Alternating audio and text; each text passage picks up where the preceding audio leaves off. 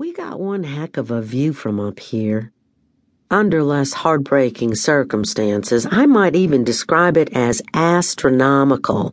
And that's not just me waxing poetic, which I am prone to do. I got the Monacan Indians to back me up on this.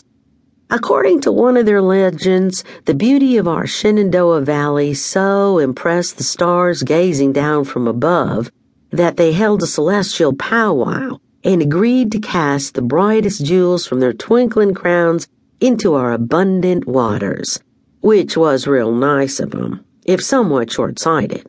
We got a whole lot more than rivers and creeks to merit their stellar attention. The Blue Ridge Mountains cradle us in a glorious blanket of green. If you breathe in deep, the smell of Christmas trees fills your nose no matter what time of year it is. Horses run faster, flowers grow taller, even the birds tweet sweeter. I believe my father, Judge Walter T. Carmody, a gentleman well known in the Commonwealth of Virginia for rarely making mistakes, pulled a real doozy when he named me after this heavenly valley on earth. Shenandoah means beautiful daughter of the stars. That's what his honor should have called my sister instead of Jane Woodrow, because I don't think I am. Beautiful, that is. Not like Woody. We're supposed to be identical twins, but we're not entirely so. My blonde hair kinks in the heat, and my green eyes look like they sprouted from a slightly different family tree than hers. From a distance, though, hardly anybody can tell us apart, unless I smile. Got a gap between my two front teeth, and who cares? I get all A's.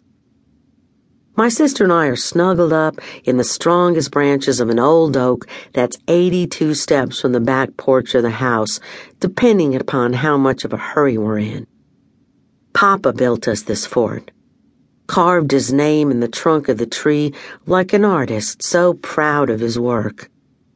Back when he still called my sister and me his little Gemini, we'd lie with him on the fort's floor, so happy to breathe in the smell of English leather that ran along his jaw, overjoyed to hear his heart beating steady beneath the pocket of his starch white shirt while he pointed out Orion the hunter or Ursa Major the great bear. I could almost always make out those sky pictures, but Woody couldn't. Instead of saying, Oh, sure, there's the Little Dipper, the way I did to please him, my sister would begin humming along with whatever tune our mother was crooning while she washed the supper dishes, her angel voice floating out of the kitchen window below. But everything changed after Mama disappeared. Even Lilyfield. That's the name of our house and the 50 rolling and wooden acres that it sits on outside of town. Not that long ago, anybody who knew the Carmody place would have told you it was pretty enough to win a pageant prize, the same way Mrs. Murdoch did. She was a runner up in the 1937 Miss Virginia contest, but is sort of slowed down to a walk these days. Don't get me wrong, Lolly Murdoch still turns heads.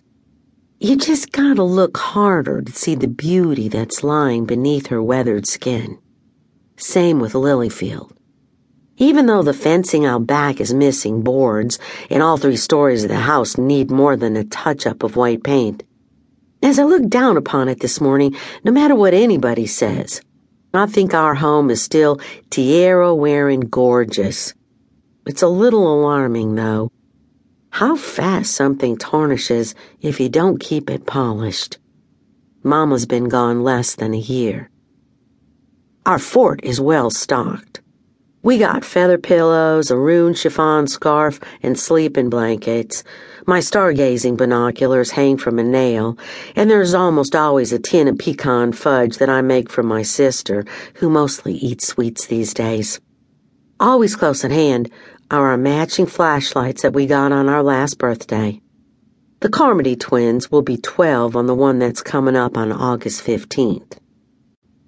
Off in a corner, there's a little altar that Woody set up. It's just a rusty coffee can with a plastic statue of St. Jude resting on top and a couple of cut off candles below. But she adores it. My